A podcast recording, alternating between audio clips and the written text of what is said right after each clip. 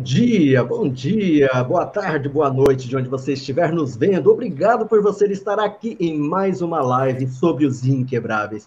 É, pessoas comuns que, como eu, como você, não nascemos, não nasceram inquebráveis, mas se tornaram resilientes, transformadores, adaptadores que não aceitam derrota como fim. Inquebráveis são aqueles que construíram reconstruíram suas vidas apesar de traumas, derrotas temporárias. E como você pode se tornar um inquebrável? Bom, é com mais esta live que pretendemos responder a esta pergunta. E comigo nesta jornada, o empresário, meu amigo, inquebrável Paulo Milreu. Bom dia, Paulo. Bom dia, Toshio. E temos também uma convidada super especial, né? Uma amiga querida, é, realmente ela, essa é inquebrável, hein? É, Anísia Gonçalves, muito bom dia, prazer em ter você aqui para compartilhar toda a sua garra e energia e história de vida. Bom dia, Toshio. Bom dia, Paulo. Bom dia maravilhoso para todo mundo. E que a gente faça de fato, de fato, a grande diferença na nossa vida e na vida das pessoas. Bom dia! Bom dia, Anísia. Anísia, é, inicialmente, né, como vamos falar um pouquinho, né, dessa são vários pontos que a gente tem aqui para trabalhar. Um deles, né, que é bem interessante na sua é, história, né? É, é, contar um pouquinho desse do, do, seu início mesmo, né? Como que foi essa luta sua para começar, para conseguir estudar? Era o desejo seu estudar. Me diz de onde você é, tá? E, e, e como e como que foi esse início de vida dedicado ao com a vontade do, do estudo? Então, Toshio, o meu início de vida, primeiro eu sou a sexta filha de dez filhos Dez filhos, são seis mulheres e quatro homens. E assim, eu posso lhe dizer que foi um início sim bom, porque primeiro porque eu sou mulher e eu adoro ser mulher, acho que é extraordinário, é maravilhoso. E se eu tivesse que nascer um milhão de vezes, eu quero continuar nascendo mulher, porque eu acho que é muito extraordinário. Não que eu tenha nada contra o homem, adoro os homens, mas a mulher ela é muito extraordinária, ela é muito cheia de vida. E assim, a minha vida, ela começou, posso dizer que praticamente aos seis anos. Então, aos seis anos de idade, eu já me permiti sair da minha casa e fazer e morar com a minha avó. Minha avó materna havia ficado viúva e queria uma neta ou outras netas para morar com ela. Enfim, e aí eu já comecei, foi uma primeira decisão difícil, sair de casa, uma criança com seis anos, e por vontade própria, lembro que na época meu pai não permitiu, e eu também não pedi permissão, eu já afirmei a meu pai que eu ia morar com a minha avó, porque eu queria, através do conhecimento, através do estudo, naquela época eu dizia o estudo, hoje eu sei que é o conhecimento, eu queria, não, eu, eu estava me propondo a fazer um futuro melhor, a crescer, a ser gente, que era assim que eles diziam, que para ser gente você tinha que estudar. E a minha mãe ainda dizia assim: e quem sabe arranjar um bom emprego e um bom casamento. Essa, esse era o futuro da gente, né? Então eu fui, nos meus primeiros anos de vida, na minha infância, no auge da minha infância, eu fui. Fui então morar com minha avó. Foi a minha primeira decisão, foi o primeiro abismo, foi a primeira fronteira e, e que eu rompi para aquilo que eu me proponho. Uhum. É, bom, quem conhece ah, um pouco da sua história, né, seja pelos livros, seja pelas palestras que você promove também, né, e, uh, e treinamentos de comunicação, né, é, você conseguiu superar até o, os abusos, né, que aconteceram enquanto você era criança por parte de, de algumas pessoas, infelizmente próximas, e é uma coisa que é um problema que acontece é, ainda com muita frequência. E como que você conseguiu estar tá crescendo e superando esse trauma? Não se deixou envolver, continua sendo essa mulher radiante, apesar de, disso que você sofreu lá atrás, com tão pequenininho. Pois é, foi um momento difícil. Primeiro momento difícil foi deixar os meus pais, era uma criança. O segundo momento difícil foi esse, ao chegar à casa da minha avó, minha avó tinha filhos, e dentre esses filhos, sete filhos homens, aliás, entre filhos e genros eram sete, cinco filhos e dois genros. E assim, a o primeiro obstáculo que eu comecei a conviver foi exatamente o assédio. O assédio moral, a pressão, o massacre, e o, o, chegou às vias de fato a ser estuprada. Eu cheguei a ser estuprada por esses sete tios, então foi um momento difícil? Foi, mas eu percebi que se eu fraquejasse ali, se eu voltasse para casa dos meus pais, eu não iria conseguir realizar o meu grande sonho, que era exatamente estudar, que era através do conhecimento chegar onde eu estava me propondo. E se eu disser que não foi não foi difícil, eu estou mentindo. Foi difícil de conviver porque eu nem sabia o que era aquilo, eu nem sabia como enfrentar. Mas eu segui adiante e disse para mim que não ia deixar aquilo me atrapalhar. E é como você diz, ainda hoje, infelizmente, em pleno século XXI, a gente sabe que essa realidade ainda é frequente e é o pior, Toshio, dentro da família, é, com os pais, com os amigos, com os primos, mas eu venci. E como foi que eu fiz para vencer assim mais especificamente? Eu me dediquei mais ainda àquilo que eu ia fazer. Comecei logo a dar aula particular, com nove anos de idade, porque eu tinha que me manter. Era uma forma de, de manter minhas necessidades básicas e eu comecei a dar aula, porque toda vida eu empreendi na educação. Comecei a dar aula, aos 12 anos já dava aula substituindo a minha tia, e aos 16 anos eu já era professora oficial. Foi um momento difícil, foi, mas eu vi naquele obstáculo, na minha visão, na minha mentalidade, é que eu poderia aproveitar alguma situação ou alguma questão daquilo para que eu viesse a crescer e realizar os meus sonhos, que era cumprir a minha missão de transformar outras vidas. É, deixa eu fazer uma pergunta, Toshio. Anísia, naquele momento tão novinha, né? A gente às vezes tem dificuldade até de, de se lembrar da, da, da, da, nossa infância ali no início, às vezes a gente não lembra de tudo que a gente fazia. O que, que você acha que naquele momento, como uma criança de 6, 7, 8, 9, passando por tudo isso, o que, que você acha que. Não sei se você lembra, o que você pensava, o que fazia você continuar, o que fazia você não recuar? Oi, oi. Tu pode só repetir, Paulo, porque posso, um pouco. Posso. É, é, naquele momento lá, com 6, 7, 8, 9 anos, uma idade às vezes difícil de te lembrar de, de tudo, ou como a gente pensava, ou se sentia, o que, acha, o que você acha que fazia com que você é, é, continuasse, não desistisse, não voltasse? Que, qual era a força que você tinha dentro de você naquele momento? Você consegue lembrar o que você sentia?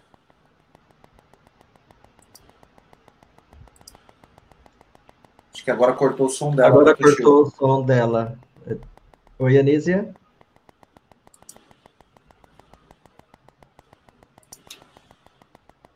Cortou o som ainda, Anísia.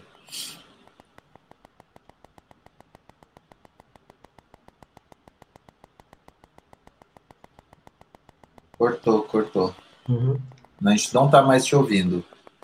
Qual, isso. Qualquer coisa você pode tentar até sair e retornar Sim. também, tá? Não tem problema.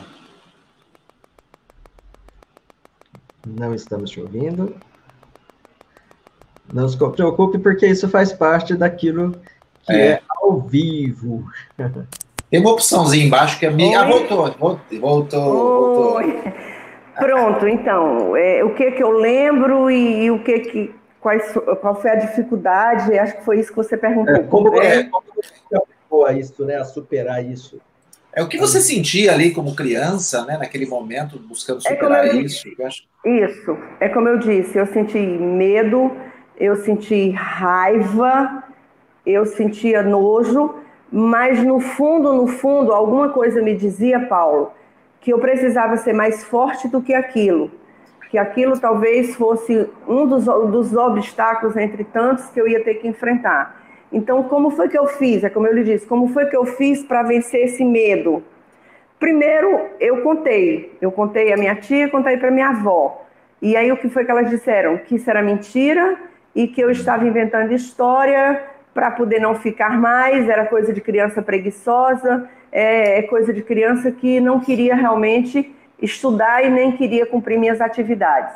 E aí eu disse, tá bom, já que vocês acham que eu estou mentindo, eu vou começar a criar forma de me proteger. Então, a forma de me proteger é que eu já dormia com uma faca embaixo do travesseiro ou com um cabo de vassoura. Porque quando eles viessem cada vez mais tentar o assédio, tentar me violentar novamente, eu dizia para elas: eu vou cortá-lo, cortar o que eles têm de mais importante, eu vou bater e vocês vão voltar a acreditar. Então, assim, se eu disser para você que não foi um momento difícil, eu era apenas uma criança, eu não tinha infância, eu não estava brincando de boneca, que era o que toda criança fazia. Eu estava ali já tendo que enfrentar o primeiro obstáculo da minha vida. E o que eu fiz foi exatamente isso. Comecei a me dedicar cada vez mais em fazer aquilo que eu estava me propondo a fazer para avançar. E assim, eu terminava também, Paulo, que eu tinha muitas atividades domésticas para cumprir e as atividades domésticas me tomavam muito tempo. E como elas me tomavam muito tempo, era uma oportunidade de eu não estar pensando besteira, de eu não estar com minha mente ociosa. Então, por exemplo, para eu ir para a escola com 6, 7, 8 anos, no dia que tinha que lavar roupa, eu estudava a um minuto da escola, então o que, é que eu fazia? Eu levantava três horas da manhã para poder lavar já a roupa, para quando eu voltasse da escola, eu poder passar roupa. E aí, isso me ocupava muito tempo. E eu chegava da escola, tinha os outros afazeres que eu tinha que fazer da casa, enfim, as atividades domésticas. E quando eu começava a estudar, era por volta de seis horas, sete horas da noite. A minha tia ia dormir, botava o despertador para despertar, 11 horas da noite, para ela voltar e me tomar a lição. Quando dava 11 horas da noite, se eu não soubesse da lição, o que, que ela fazia? Botava novamente o, o, o despertador para despertar, ia dormir e eu tinha que estudar. Então, assim, eu sempre encontrei, através das atividades domésticas, através do que eu gostava de ler, que eu sempre gostei de ler, embora não tivesse muito tempo, através disso eu ocupei minha mente. Mas foi um momento difícil que, graças a Deus, eu consegui superar. É, dentro de você era muito forte, então, né, essa, esse desejo do estudo, né, de fazer alguma coisa diferente, de uma certa maneira, é, eu acho que é um, um, dos pontos que você coloca aqui, Anísia, é assim, é, primeiramente você já tinha desenhado dentro de você uma, uma ideia de propósito de vida, daquilo que você queria. E outra com os recursos que você tinha, que eram se era o trabalho doméstico, né? E as pessoas mais novas talvez não vão entender direito, mas isso era uma prática e ainda é. Mas antes era muito comum você, é, a pessoa pequenininha, ter que, olha, está de favor aqui, você vai fazer os trabalhos de casa, tá? Isso é uma coisa muito, muito comum nossa, do nosso país. Então, acho que você, com os recursos que você tinha, Anísia, você foi se apegando, né? Para poder não deixar a mente desocupada, digamos assim. Isso.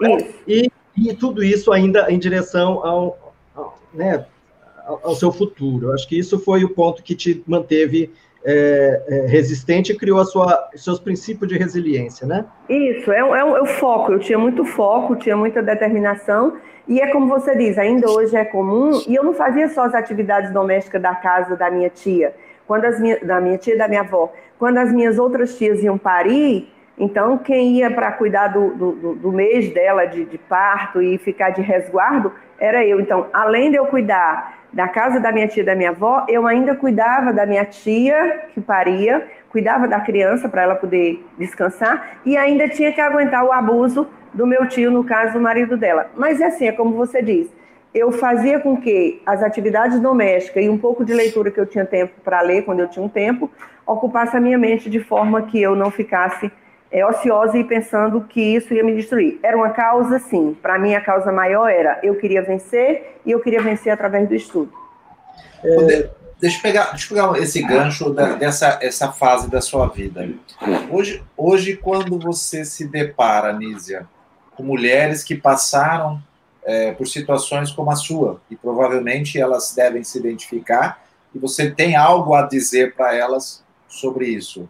É, você acredita que, da mesma forma que você agiu, é, existe um padrão de comportamento que te ajudou a superar isso e qualquer mulher que passou por isso, por isso também consegue superar como você superou, vencer como você venceu? Não se deixar ficar parada nesse, nesse na situação que aconteceu no passado?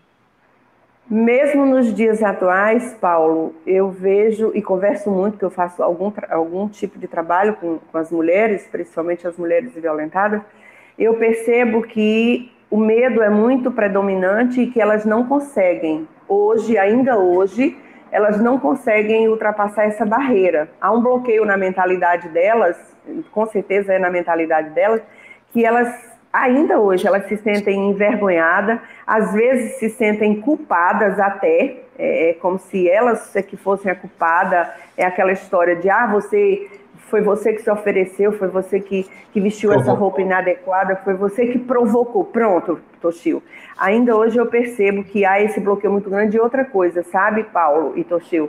É, as mulheres, de um modo geral, elas, elas têm vergonha, elas têm medo de falar sobre, sobre o assédio, sobre o estupro. Por que o medo? Porque eu lembro que quando eu era criança e que fui lá estuprada, os meus tios diziam o seguinte: se você contar para o seu pai, para sua mãe, para minha mãe, que é minha avó na época, você vai ver o que é que vai lhe acontecer. Você vai ser muito mais massacrada, a gente vai fazer coisas piores com você, e não é só com você, a gente vai fazer também com suas irmãs, que na época também minhas irmãs moravam lá. Então, assim, o que é que eu percebo? É que a pressão psicológica é muito grande. E como a pressão psicológica é grande, a mulher ela não está preparada, porque infelizmente nós fomos educados, isso é culturalmente, de que a mulher é submissa, de que a mulher é de cama em mesa, de que a mulher ela tem que ser subserviente, mesmo em pleno século XXI. Então, o que eu percebo hoje, que as mulheres têm muito medo ainda de falar e tem muita vergonha e acha que e ainda se sentem culpadas, que é o pior. E o que é pior ainda, outras mulheres também veem dessa forma analisam dessa forma. Então, quer dizer, elas são pressionadas, nós somos pressionadas duas vezes. Nós somos pressionadas pelos pelo, homens e nós somos pressionadas pelas próprias mulheres. O que é que eu percebo? É que não há o processo de sororidade entre nós. Uma mulher não defende a outra.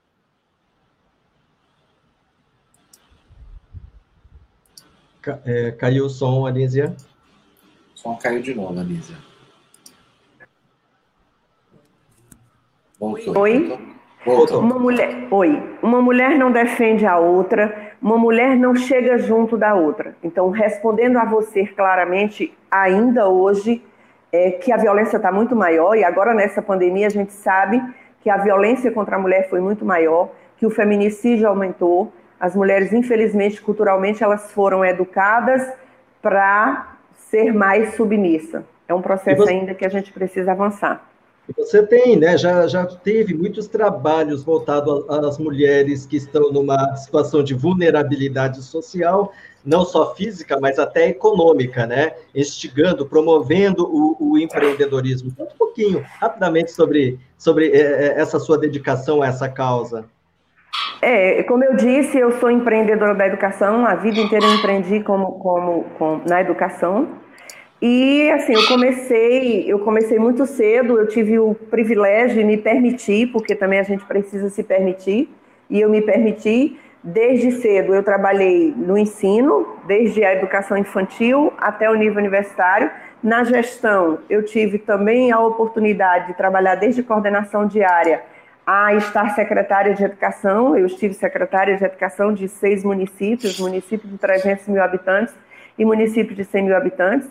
É, atuei como no estado do Ceará, certo?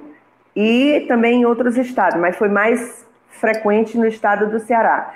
Também nesse, nesse momento já criei outras oportunidades.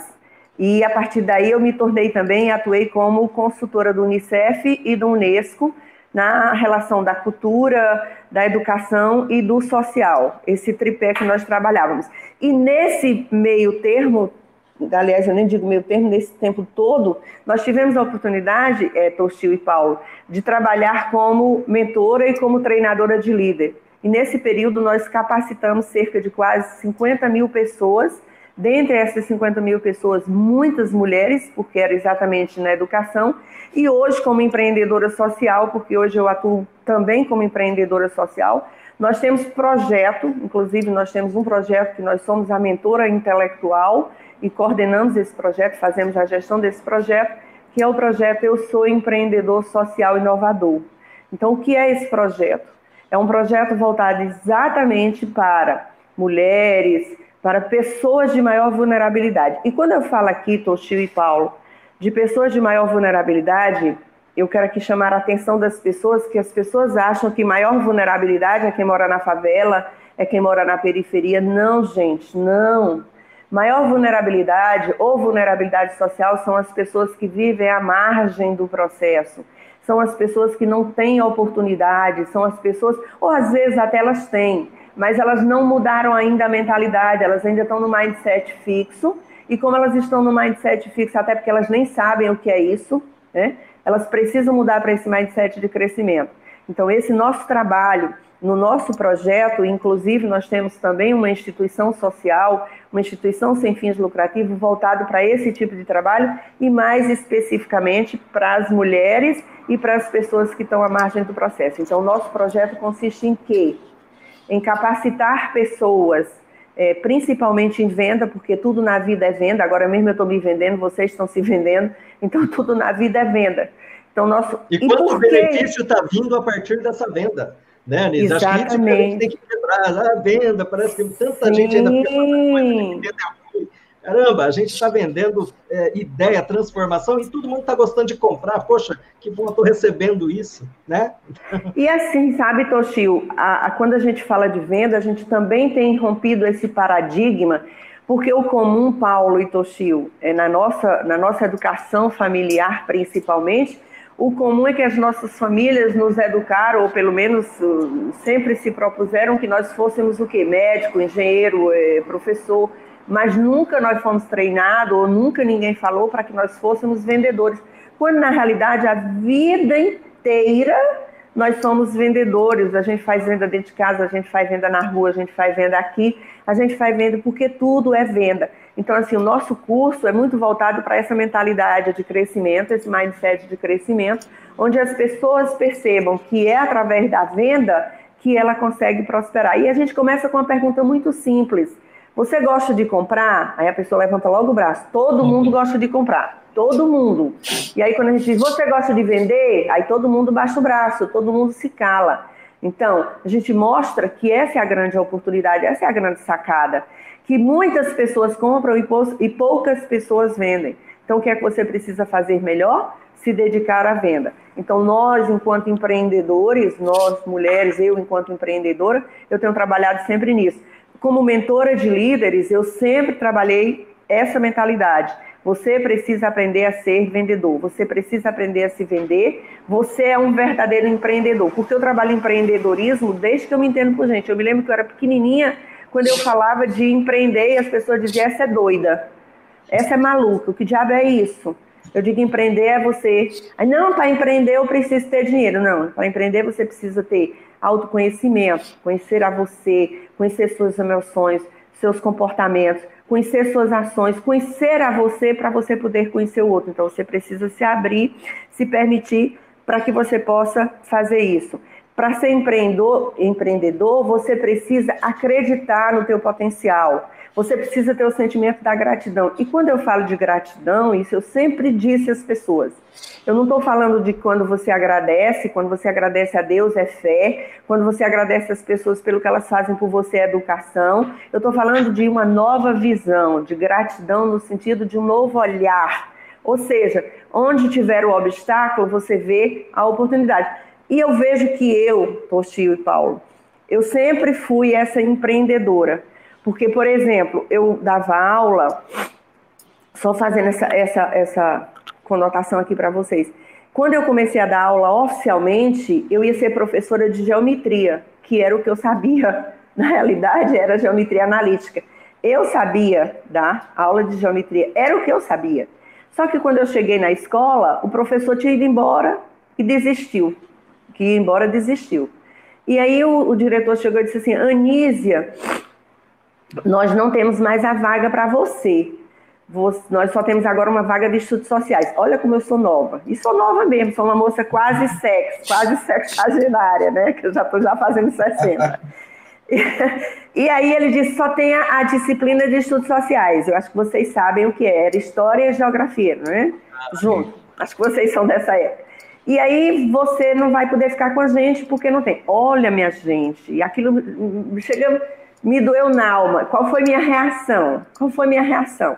Aí eu agradeci, eu só faltei chorar nos pés dele. Aí ele disse, por que, você está fazendo isso?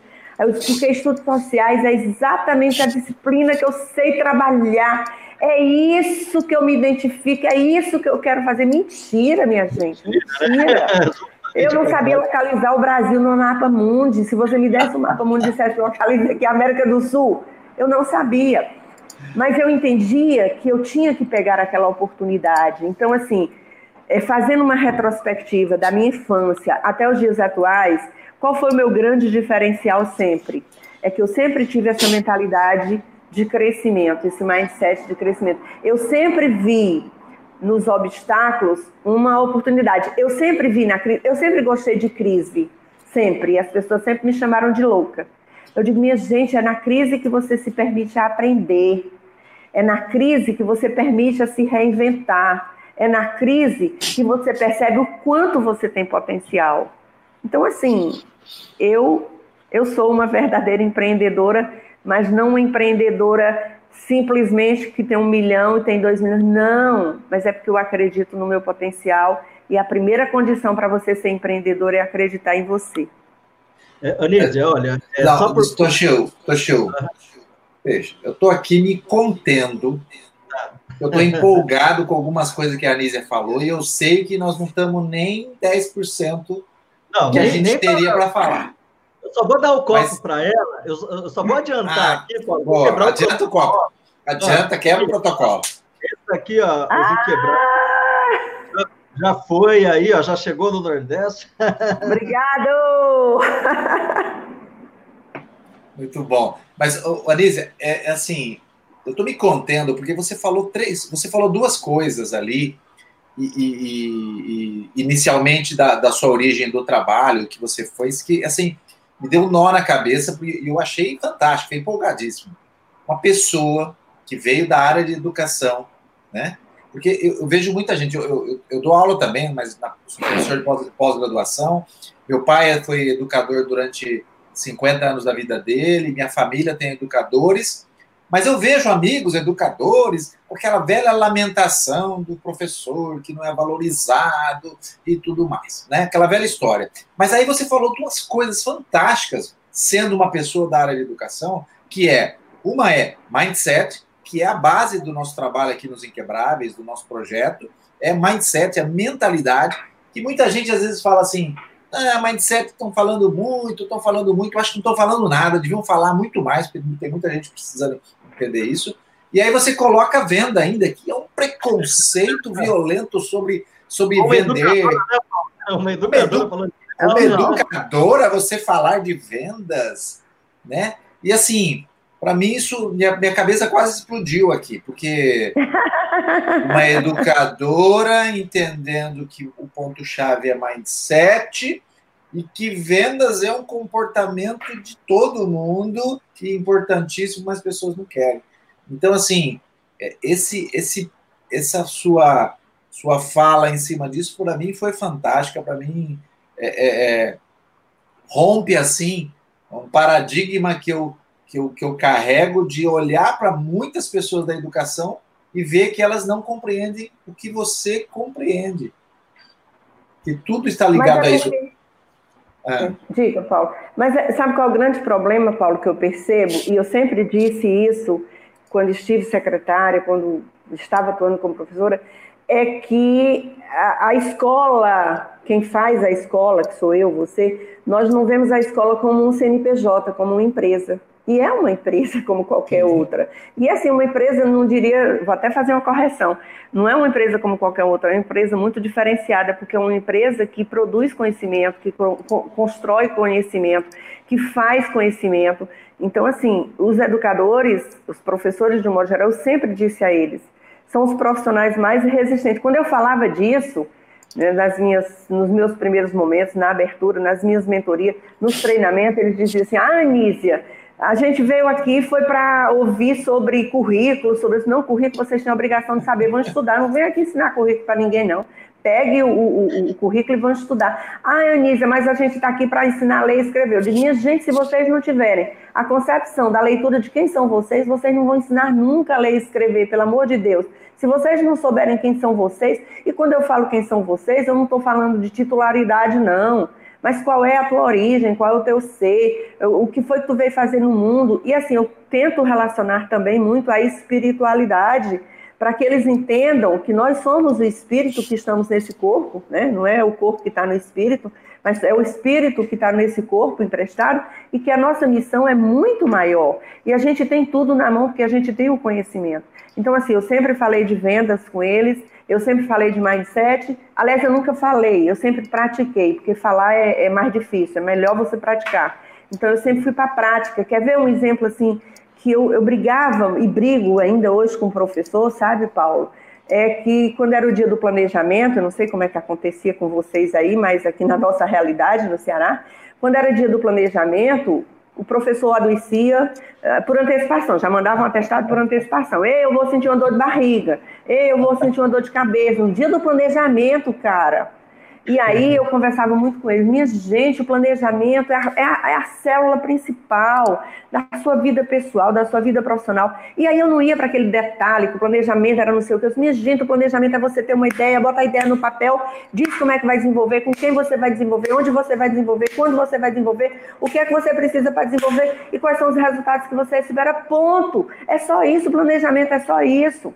Ah, Anísia, mas é muito chato. E aí tinha aquele discurso, sabe? Isso sempre me cansou e cansou minha mente. Aquele discurso, ah, o planejamento é igual, eu sou professora há 30 anos, 10 dias, não sei quantos segundos, o planejamento é igual. Porra, se o planejamento é igual, é porque tu não cresceu, é porque tu não mudou tua mentalidade. Se tu não mudou tua mentalidade, teu, o teu planejamento vai ser igual a vida inteira, a vida inteira. Então, quem muda é você, não é o planejamento, não. Quem muda é a tua atitude. Então, sempre, sempre briguei. Eu me lembro quando eu estive secretária de Educação, me permitam contar isso? Claro. claro. Quando eu estive secretária de Educação a primeira vez, minha gente, eu nunca tinha ocupado cargo público, eu nunca tinha estado secretária de Educação, e eu não tive uma, uma, uma, um professor, não teve um Paulo, um Tostinho para chegar e dizer assim, olha, o processo é assim, você tem que fazer assim, olha, você. Não, cara, eu fui para porrada. Eu fui para porrada e aprendi na porrada. E eu me lembro que quando eu estive secretária, aí chegaram para mim, o pessoal da secretaria escolar, os secretários escolares, e disseram, Anísia, nós temos que consultar o Conselho Estadual de Educação. Eu disse, para quê? Fazer o quê? Não, para a gente fazer a validação de alguns alunos que estão na série seguinte, mas não tem a, a, a, o currículo da série anterior, e só quem valida isso é o Conselho de Educação. Não, senhora, não precisa chamar Conselho de Educação corra nenhuma. Vamos, reúna aí, faça um levantamento agora, já já, de quantas pessoas a gente precisa validar. Minha gente, a Constituição é muito clara. Nós somos ente federativo e, enquanto ente federativo, nós temos liberdade, liberdade de expressão, liberdade de decisão. Quem vai fazer essa validação somos nós. O conselho não aceita, o conselho que se lasca, o conselho que se lixa, quem está aqui na realidade sou eu, quem vai fazer somos nós. E a gente sentou e fez a validação de quase 7 mil alunos que estavam na série seguinte que corriam o risco de voltar para a série anterior por um processo de validação. O que é isso? Fazer uma prova, validar que ele realmente tem aquele conhecimento e assinar embaixo, atestar embaixo que ele está validado a estar naquela, apto estar naquela série. É tão simples, cara. Quer ver outra coisa? Quando eu era professora ainda, lá na escola que eu assumi, escola, é, é, a disciplina de estudos sociais, eu me lembro que era um, uma confusão para trabalhar com mimeógrafo. Eu não sei se vocês conheceram aquele mimeógrafo a álcool, Sim. que a gente saía de lá bêbada, rodando com a mãozinha, a copa da mão, o exercício que você fazia, Ave Maria, chega cansado. Eu nunca tinha escutado falar, não sabia nem o que diabo era isso. E aí eu escutei o diretor dizendo, ah, a gente precisa implantar um serviço de mimeografia, BBB, BBB. Aí eu cheguei, aí eu disse, não seja por isso, eu sei trabalhar com o, o, o, o. Que sei, eu não sabia nem o que era mimeógrafo. Não sabia nem que, qual era a cor do mimeógrafo, que era aquela laranja, bem avançada.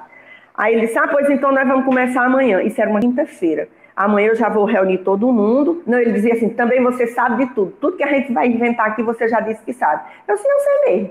Não tenho culpa se os outros não sabem, mas eu sei. Quem sabia? Eu era ousada, eu tinha coragem, eu tinha foco, eu tinha determinação, porque eu tinha uma causa que a gente chama hoje de propósito, eu continuo chamando de causa, porque quando mudaram para proposta, aí o povo esqueceu da causa. Aí pronto. É, chama de proposta, aí o povo esqueceu qual é a causa maior, qual é a tua causa, qual é a razão, o que é que tu quer exatamente. E aí o diretor disse, pois amanhã nós vamos começar e você vai fazer uma orientação aqui para todo mundo. Não posso. Oxe, por que, que você não pode? Eu digo, porque eu criei uma consulta médica. Olha a astúcia. Eu tenho uma consulta médica marcada em Fortaleza e já está marcada seis meses, eu tenho que ir para minha consulta. Que consulta, cara? Eu ia procurar o diabo deste mimeógrafo, onde era que tinha isso, eu fazer um treinamento, passei o fim de semana, voltei doutora, voltei expert, cheguei, treinei todo mundo. Quando passou para o mimeógrafo a óleo, aí ele disse, pronto, agora é um mimeógrafo a óleo, como é que nós vamos trabalhar? Eu disse, mas eu sei, eu, eu sempre trabalhei com esse daí. O outro eu tinha mais dificuldade. Mentira, mentira, que história. Eu sabia lá que o diabo era mimeógrafo a, a óleo. Aí fui de novo, entendeu? Então, assim, eu sempre deixei muito claro, Paulo e Toshi, onde eu passei, a minha prática de vida. Eu nunca falei de teoria de achismo. Eu sempre falei e falo com muita propriedade do que eu faço. Porque quando você fala do que você faz, você é uma verdadeira empreendedora. Anise, a gente, uh, aliás, fica até um, um, uma brincadeira aí dessa, disso que você falou, né? Na questão de e propósito, é uma mensagem que você deixa aí, então, é não esqueçam a causa de propósito. Tá? É brincadeira aí. Claro, porque se você esquece a causa, cara, o, o propósito se perde. Qual é a tua causa? O que é que realmente você quer? Ah, eu quero e... ser isso, eu quero ser aquilo. Consiga ser você. Se você conseguir ser você, já é muita coisa. Olha, gente, a, esse, esse, livro, Empreendedores Resilientes, né, tem, é um, é um livro sensacional, com mais de é, com dezenas tá aqui, ó. histórias. O do Paulo está ali. No... Pois mostre também, para a gente acreditar que você tem um também. Eu mostrei numa outra live. Já mostrou numa das lives que a gente estava presente.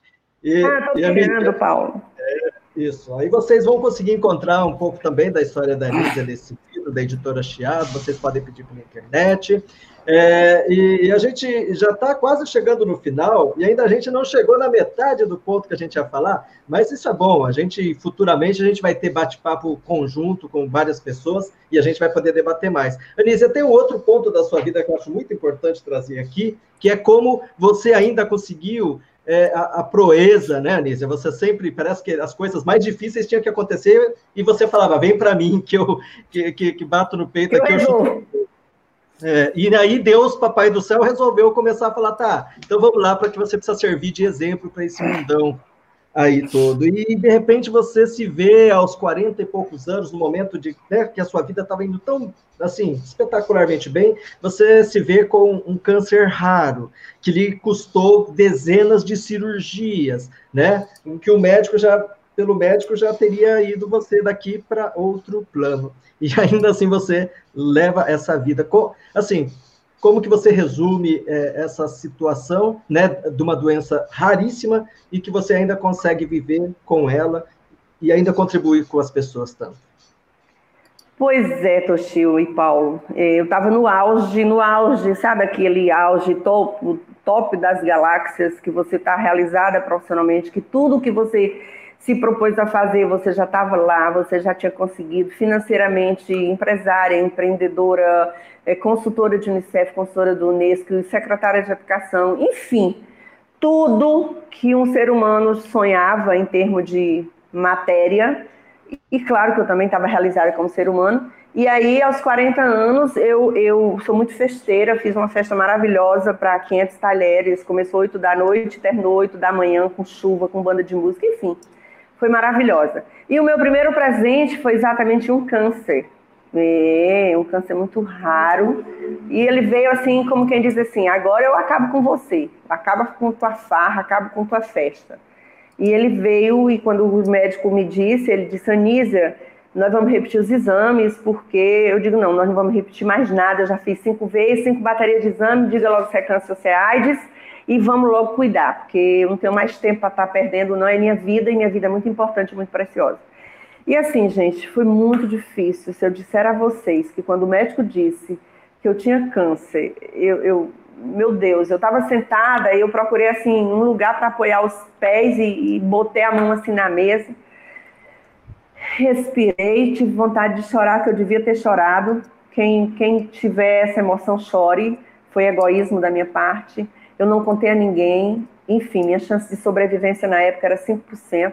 É um câncer muito raro, eu sou uma cobaia, eu vivo sendo estudada, é, são 20 anos já, como é um câncer muito raro e eu vivo sendo estudada, até nisso, como diz Toshio, eu sou muito especial, eu sou a única paciente de câncer que faço parte da mesa, junto no Instituto do Câncer com os médicos, para dizer qual é o passo seguinte do meu tratamento, porque sou eu que sou sintomática, sou eu que tenho os sintomas. Nesse processo todo, eu já fiz 50 intervenções cirúrgicas, já fiquei entre a vida e a morte várias vezes, já fui desenganada seis vezes. A última vez que eu fui desenganada, eu fiquei em coma 30 dias. O médico disse isso que o Toshio disse aí, que rezassem para o Deus que acreditavam, porque eu já estava morta. Eu lembro que eu peguei no pulso dele para dizer que eu estava viva. Eu já fiz seis anos de quimioterapia, toda a literatura científica nova que existe, novidade. Eu sou treinada, eu sou, enfim, a cobaia, eu sou, eu sou colocada a posto. Mas olha, gente, se eu disser que foi fácil, não, não é fácil. As sessões de quimioterapia, quando eu fazia, morria um do lado, morria do outro, as pessoas já tinham afinidade comigo, brincavam, diziam, eita, a próxima é você. Eu digo, não, senhor, que eu ainda tenho uma missão para cumprir, eu não vou agora não. Pode baixar o andor, que o santo é de barro.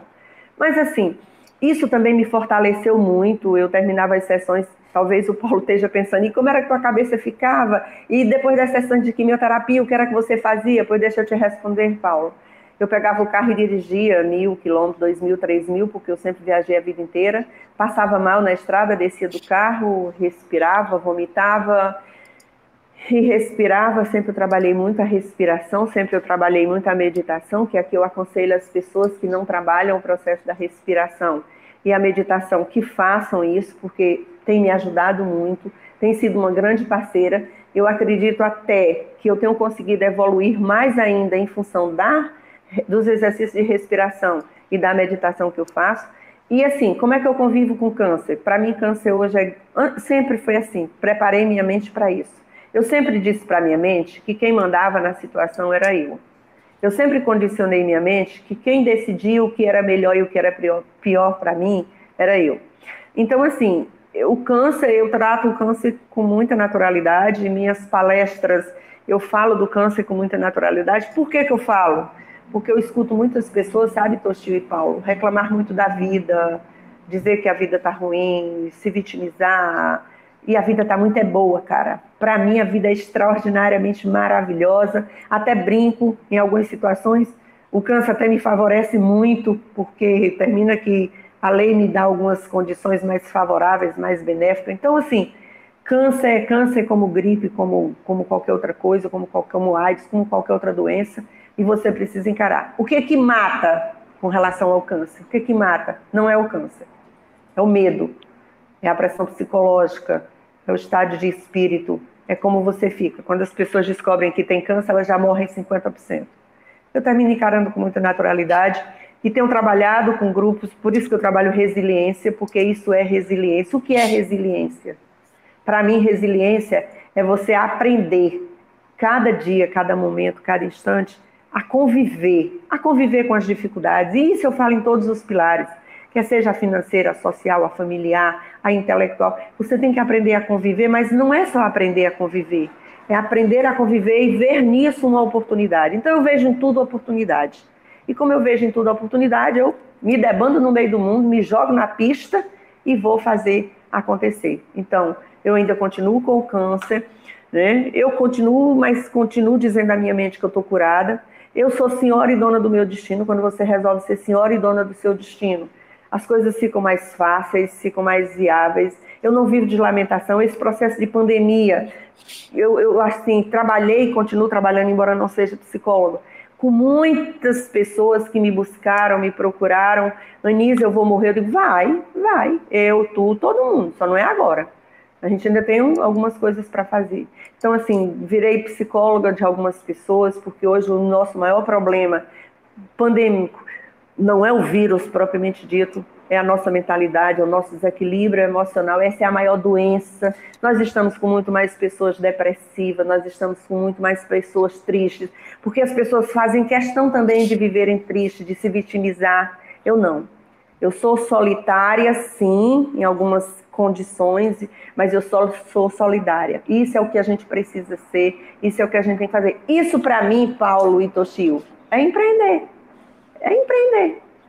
É nova visão, é, é assumir as suas responsabilidades, sempre assumir as minhas responsabilidades, Então, a autorresponsabilidade é essencial. Eu não sei terceirizar minha culpa, transferir minha culpa. Isso as pessoas adoram fazer. Quando eu digo as pessoas, é comum você no dia a dia escutar a pessoa dizer que a culpa foi do Paulo, a culpa foi do Toshio, a culpa foi do horário, a culpa é sua que não se planeja, não se organiza, não, entendeu? Por isso que a gente terminou sofrendo o que a gente sofreu na pandemia. E isso eu conversei já com o Toshio, porque a gente não se planejou anteriormente. E se a gente não se planejou anteriormente, a gente já foi incompetente anteriormente. E quando chegou a pandemia, aí foi hora de morrer, infelizmente, porque a gente já vinha num processo de, de incompetência. Eu sou muito rígida comigo, sou muito exigente comigo, porque se eu não me aceitar, não me permitir e não me respeitar, quem é que vai fazer isso por mim? Ninguém. E viva a vida. Esse ponto que a Anísia ela comenta, né, que a gente conversou, principalmente era voltado até mesmo a empresas, né? Ou seja, muitas empresas que deixaram de fazer lá atrás o papel certinho, que é você é, ter uma reserva, né? Então, empresas sim, sim, sim. bastante, não tinham reserva, não tinha uma boa gestão. Na hora de uma crise como essa, pagou-se o preço e aquelas que estavam mais preparadas conseguiram é, passar, fazer essa travessia. Paulo, e assim é na vida pessoal e profissional. Isso, exatamente. Então é, é, o, é o preparo, né? Quem estava com créditos, até no momento que uma empresa fala eu tenho que cortar, acabaram sobrando pessoas que tinham alguns diferenciais. Isso é meio que natural, né? Paulo, alguma consideração final nesse. Que dá até dó, né, a gente terminar. Como assim falar Puxa, final? É só o começo. Eu, eu, se, é, se eu ficar aqui, a gente não vai acabar. Eu acho que a gente precisa marcar outra lá na frente, porque passaram-se tantas coisas na minha cabeça, eu notei tantas coisas aqui que daria para conversar muito mais. Eu acho que temos muito ainda a conversar, a aprender, porque realmente a Anísia toca em pontos aí interessantes que são básicos, né? Uma busca de da essência, da origem de algumas coisas básicas que a gente talvez por nomes mais bonitos, ideias mais bonitas, a gente abandonou a, a origem, a essência, o, a causa, a causa, o autoconhecimento, né? E, e realmente... eu achei muito interessante é quando ela fala do educador se autoconhecer, porque assim, e ela fala da escola como uma, uma empresa. É, quer dizer, chegam pessoas ali, produtos, né? A matéria-prima chega na minha empresa, o milho chega na minha empresa, chega, aí eu tenho que processar eles. Eu tenho, se eu crio um, um padrão, se eu associo a um propósito, né, é, da existência da minha, da, da, da, do meu negócio, eu crio produtos excepcionais, por exemplo, que, que vão fazer a diferença. E a escola mais ou menos é assim, né? Por exemplo, exemplo, os funcionários eles se identificam, os clientes se identificam com a empresa, a, a, a, escola, se você tivesse educadores também, apesar de todos os problemas da educação que a gente reconhece, mas quando o educador ele serve de modelagem para os alunos, né? Então ali estão entrando alunos que alguns falam, poxa, eu, é surpreendente aquele professor, professora, e aquilo serve de parâmetro para a vida, não só o conhecimento que ele passa né, da matéria, mas a, a postura dele, né? Isso serve como uma referência para esses alunos para a vida. Às vezes ele não tem isso em casa ou no meio que ele vive, né? Então é fantástico. São muitas coisas aí. Eu espero que você que está assistindo também tenha anotado, assista novamente, compartilhe,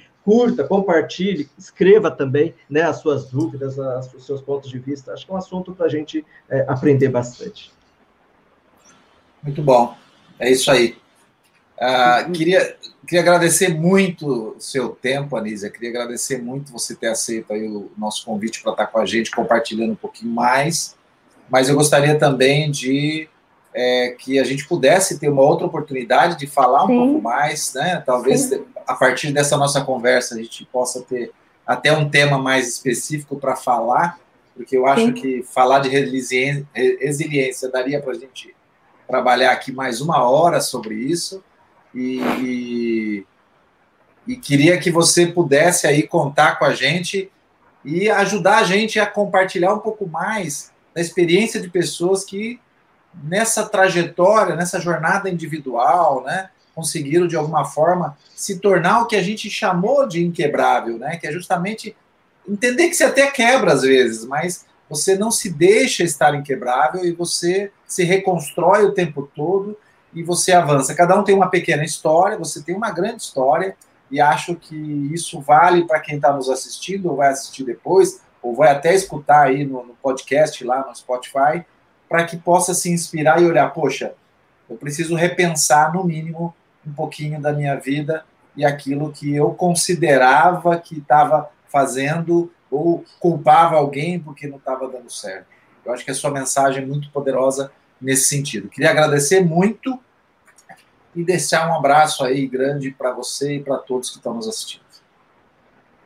Que bom, eu também quero assim agradecer tanto ao Toshio, que para mim já é um amigo, um amigo mesmo.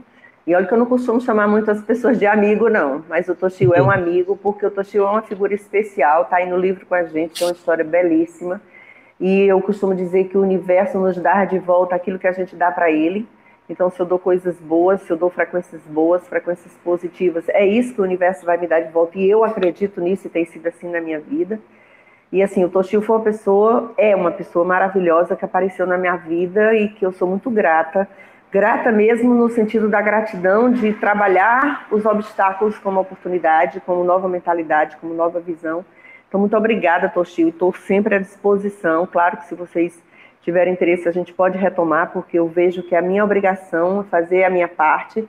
A minha parte é essa, é dizer às pessoas que elas são capazes, que elas têm condição, elas se eu conseguir, qualquer pessoa pode conseguir, eu conseguir crescer como pessoa, conseguir crescer como profissional, é, é, conseguir crescer espiritualmente, a minha espiritualidade, que a gente precisa muito trabalhar. Tem uma coisa interessante, eu estou fazendo algumas sessões com, com hipnoterapeuta, e tem uma coisa interessante que, que eu, conversando com ele, eu disse, a gente às vezes cuida muito do corpo e esquece de cuidar da alma, Sim. da mente e do espírito. E aqui vou deixar uma sugestão. Você que está esquecendo de cuidar de sua alma, de seu espírito e da sua mente, comece a fazer isso, porque as maiores doenças estão na alma, as maiores angústias, as maiores tristezas estão na alma. E quanto a você, Paulo, eu não lhe conhecia, mas assim, você me parece ser uma pessoa de uma aura muito boa, muito uma energia muito boa. Então, muito obrigada pela sua participação, por essa sua vibração. E quero dizer às pessoas que eu costumo dizer isso, e está lá no meu livro, no, no meu capítulo, eu termino dizendo isso, que evoluir é fundamental. Não para ser melhor que o outro, mas ser melhor do que o que você foi no momento anterior. Se você conseguir ser melhor do que o que você foi no momento anterior, você já faz a diferença, você já consegue. E assim, qual é a minha força motriz? Qual é a razão da minha existência? Qual é a razão do meu viver? persistência. Eu sou muito persistente. E persistir não é insistir. Insistir, às vezes, eu insisto no erro. Persistir é você perceber que você pode errar e o erro é 50% do acerto, é que você pode fracassar e também é 50% do sucesso. É saber que quebrou. Eu quebrei, acho que, sei lá, eu perdi as vezes que eu quebrei. Quebrei várias vezes. Mas eu nunca quebrei a minha essência, a minha coragem, a minha vontade, a minha, o meu desejo. Pronto. Eu costumo dizer, quem me assiste, quem me escuta nas minhas palestras, eu costumo dizer que tudo na vida eu faço com muito tesão. E não é tesão só pelo ato de trepar, só pelo ato de gozar, porque também se eu não fizer isso, então eu não presto nem para existir, porque isso é bom demais. Mas é da paideia grega, é da Grécia Antiga, é do Eros, é o desejo, o desejo de fazer, fazer bem, fazer com vontade. Eu não sou mediana, não faço nada por medianidade, eu faço 100%, porque a mesma energia que eu dispenso para fazer ruim é a mesma que eu vou fazer para fazer bem feito. E outra coisa, para encerrar, não tenha medo de perder o que você não tem. Se você não tem, não tem que ter medo, tá é. bom? Beijo no coração, gratidão. Vamos, amei vamos tirar uma foto, Anísia. Vamos tirar uma foto. Vamos Isso. sim, tá aqui. Deixa eu colocar minha caneca aqui bem Opa, bonita. Aqui, pertinho. Isso. Tirou aí, Tassilo. Isso. Bom. Pronto? Pronto. Obrigado, Anísia. Obrigado, obrigado à disposição. Beijo no coração. Tchau. Toshio, história fantástica, hein? Legal, né? Poxa, sensacional. História muito boa. E para você que está nos assistindo, a gente está preparando, eu e Toshio, um trabalho fantástico para que a gente possa ajudar você a também melhorar o seu mindset, a empoderar a sua mentalidade, a entender e se aprofundar em quem você é, trazendo além da experiência que Toshio tem, além da minha experiência, além daquilo que a gente estuda bastante, além daquilo que a gente pratica, essas pessoas que você vem assistindo aqui no canal dos Inquebráveis, que são pessoas que têm histórias de resiliência, superação, conquistas, histórias que podem ajudar você também a construir algo mais além do que você construiu até agora. E é, aguarde, né, Toshio? Em breve aí você vai poder ter a nossa mentoria online. Mentoria que vai fazer você chegar no próximo nível, no nível que você quer chegar. Exatamente, né? Sozinho é, a gente pode aprender algumas coisas, algumas coisas sozinho, outras por tutoriais, mas realmente é sempre melhor quando a gente está junto, né? Com alguém que pode de fato estar tá enxergando, puxando a orelha, né? E também dando aquelas indicações que fazem com que realmente essa jornada não precise ser tão difícil, né? Ela é desafiadora, mas não precisa ser tão difícil. É isso aí. Ficamos por aqui e voltamos na próxima semana com mais um episódio com Os Inquebráveis. Os Inquebráveis. Até mais. Tchau. Thank you.